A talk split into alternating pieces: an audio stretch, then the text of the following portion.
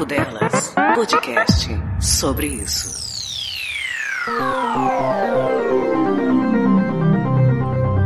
Poema da Necessidade, de Carlos Drummond de Andrade. É preciso casar João, é preciso suportar Antônio, é preciso odiar Melquiades, é preciso substituir nós todos. É preciso salvar o país, é preciso crer em Deus, é preciso pagar as dívidas, é preciso comprar um rádio, é preciso esquecer fulano, é preciso estudar Volapuk, é preciso estar sempre bêbado, é preciso ler Baudelaire, é preciso colher as flores de que rezam velhos autores. É preciso viver com os homens, é preciso não assassiná-los, é preciso ter mãos pálidas e anunciar o fim do mundo. Use salto. Foi o que me disse alguém quando soube que eu ia para minha primeira entrevista de emprego. Eu tinha 16 anos e a vaga era para jovem aprendiz, como secretária na prefeitura da minha cidade. Use salto, não muito alto, mas use. Ele deixa a postura mais bonita, te obriga a andar com mais leveza, passa mais seriedade. Eu, eu que vivo esbarrando nos móveis que sempre estão no mesmo lugar, que tropeço sem nenhuma explicação, eu fui de salto.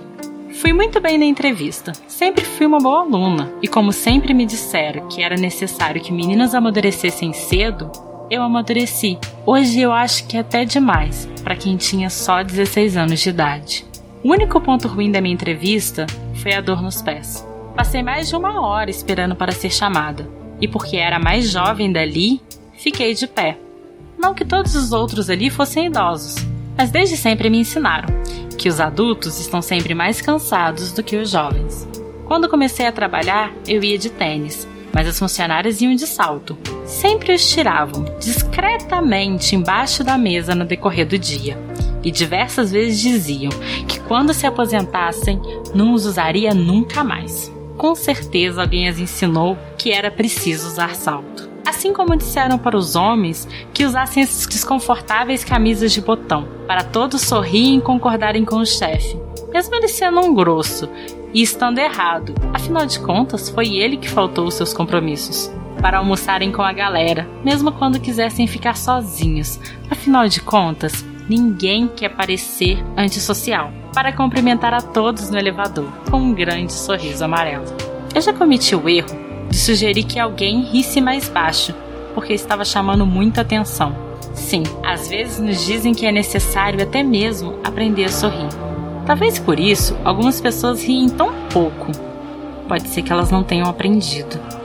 Uma vez, me peguei num estado diferente e distante do que eu moro, e sozinha. Enquanto esperava um ônibus com a mochila pesada nas costas, eu pus ela no chão e me sentei sobre ela. Não foram as trilhas, os passeios, as festas, os caminhos ou as pessoas novas que eu conheci que me fizeram me sentir livre e ousada. Foi esse gesto. Jamais faria isso na minha cidade, onde as pessoas que me ensinaram quanto é necessário ter compostura pudessem ver. Na verdade, eu não fiz. Nunca mais. Eu não me livrei e não me livrarei de muitas das coisas que me disseram ser necessárias. E, infelizmente, passarei muitas delas para frente sem antes analisar. Mas gosto de ter escolhido não usar salto, não me forçar a almoçar com ninguém e sorrir da forma que tenho vontade. Se eu pudesse te desejar algo hoje, desejaria que se livrasse de alguma amarra necessária que te deram de presente.